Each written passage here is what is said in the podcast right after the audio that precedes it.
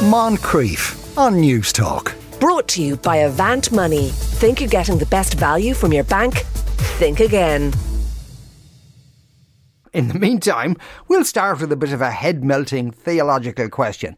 What gender is God? Obviously, Jesus was born a man, but does the same apply to the other two parts of the Trinity? Shouldn't a God transcend such human restricted definitions? In the Church of England, they're actively considering making references to God the Father gender neutral. So, could such an idea spread to other Christian denominations? Father Paddy Byrne is parish priest at Abbeyleix Ballinakill in County Laois. Afternoon, Paddy.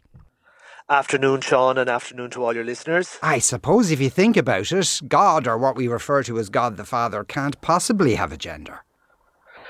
Um, it's a big question on a Wednesday afternoon, and I'm conscious of so much going on in people's lives.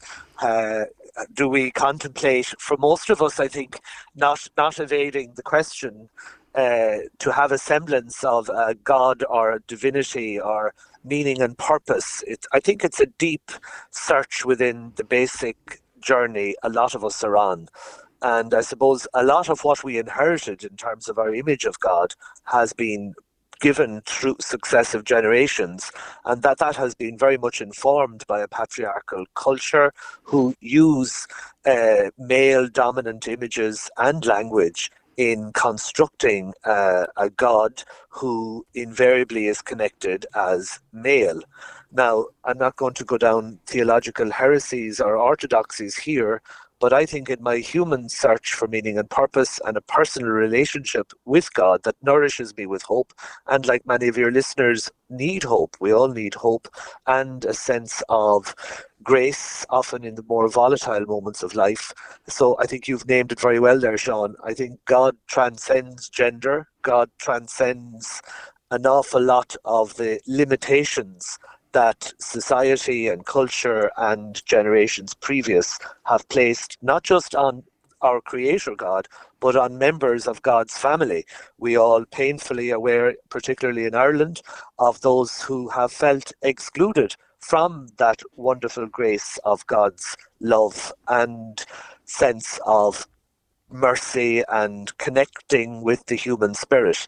So I think we're in a very positive space in time and a time when the culture is open and when I suppose we need to peel back and to draw from the rich tradition and the rich sense of ultimately the grace of Almighty God, bearing in mind that an awful lot of this territory we're talking about is based on faith, is uh, is has a, a, a base on mystery, and where ultimately language and uh, rational dialogue alone doesn't hold up because at the core of our understanding of faith is of God is faith, mm. and faith, of course, leads to to mystery and wonder and all that. Ultimately, language is difficult to come up with uh, to construct. Yeah, because language language can only describe limited concepts, and God's, by definition, is is an unlimited uh, concept. But I, but I assume this is over the years, over the centuries, been something that theologians actually have debated and, and thought about. Absolutely, I think like you know the, the, the there was a moment, a particular moment in history, theologically, the scandal of particularity, where our Creator God, this is a Christian concept, actually became enfleshed, became inscribed in a moment of history in an obscure place in the Middle East, born as a little baby boy, and ended up on a cross, and then resurrected and informed a small movement that the spirit of that God being present among them through their baptism, and they became part of the family of the church. But of course, that took a long time for that to evolve, for a theology to be able to articulate that. And of course, it took a lot of divisions, a lot of heresies, a lot of wars and conflicts, so that people in time could own and articulate their faith. And I think faith is something, and indeed theology, whilst we hold on to the essential truths, it must also be open to the culture and present moment of the time we live in. So, therefore, here, thankfully, in our culture, I think it's a far more egalitarian one. I think it's far more in terms of being aware of gender and inclusion. How we articulate the nature of our God must reflect the culture we find ourselves in as well. Yeah, I suppose you could also say, in a way, it's actually nothing to do with those things. As a matter of actual fact, as you already said, God transcends gender, therefore, it's incorrect to give any pronoun to God. Well, yes, and again, not being dismissive of our conversation. Uh, for some, it might be interesting. For others, I'm en route, Sean, to do a funeral of a young man. I've celebrated funerals galore, unfortunately, since Christmas. Uh, we know we're living in a time when many people are under pressure. We know, too, thankfully, we're living in a time when people find hope and in the spiritual and indeed always from our tradition, we've just celebrated St. Bridget's feast day, that you know, we live in a long tradition, a rich history of Christian heritage, and that in the moments of life, I find when we are not in control, when we find ourselves vulnerable, often we go back to the basics. Who am I? What am I about?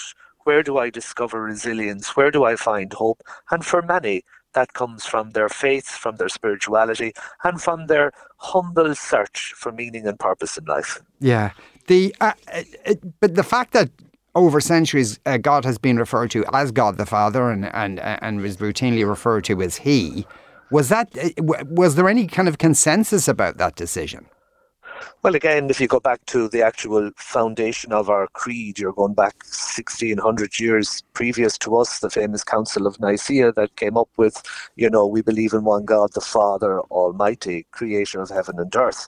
But again, that is the truth. That's a, a, a strong, solid theological discerned fact in terms of the tradition I belong to. But on saying that, you know, we as a society have no problem using a reference to Mother Nature, for instance.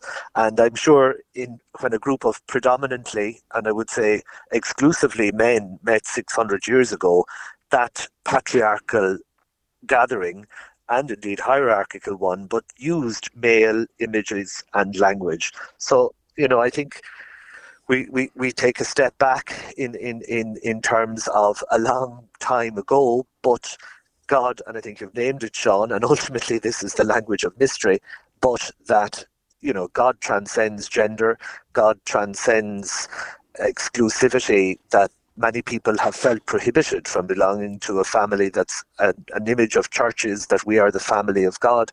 Many of your listeners, uh, many of my parishioners that I serve haven't felt part of a family and felt excluded from thinking of women. I'm thinking perhaps of people who have been uh, disconnected because of poor experiences of, of the church. And I think, you know, language is important. And um, one of the more important things that I'd be concerned of in relation to a synod that's ongoing is that we use a more inclusive language that includes as opposed to excludes, and particularly in terms of the gender question. Mm. So, I mean, and as you know, the Church of England are having a bit of a think about this. Do you think that if this kind of question come up for debate within the Catholic Church, within the Church here in Ireland, do you think a lot of your colleagues would be open to some kind of change in that regard?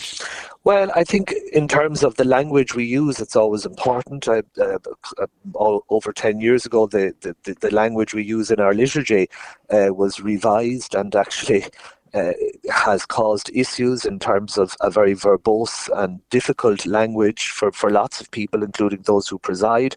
Uh, but I think essentially there are bigger things uh, for us to address in terms of our structure, in terms of how we communicate, in terms of communicating the relevance of the Christian message in 2023.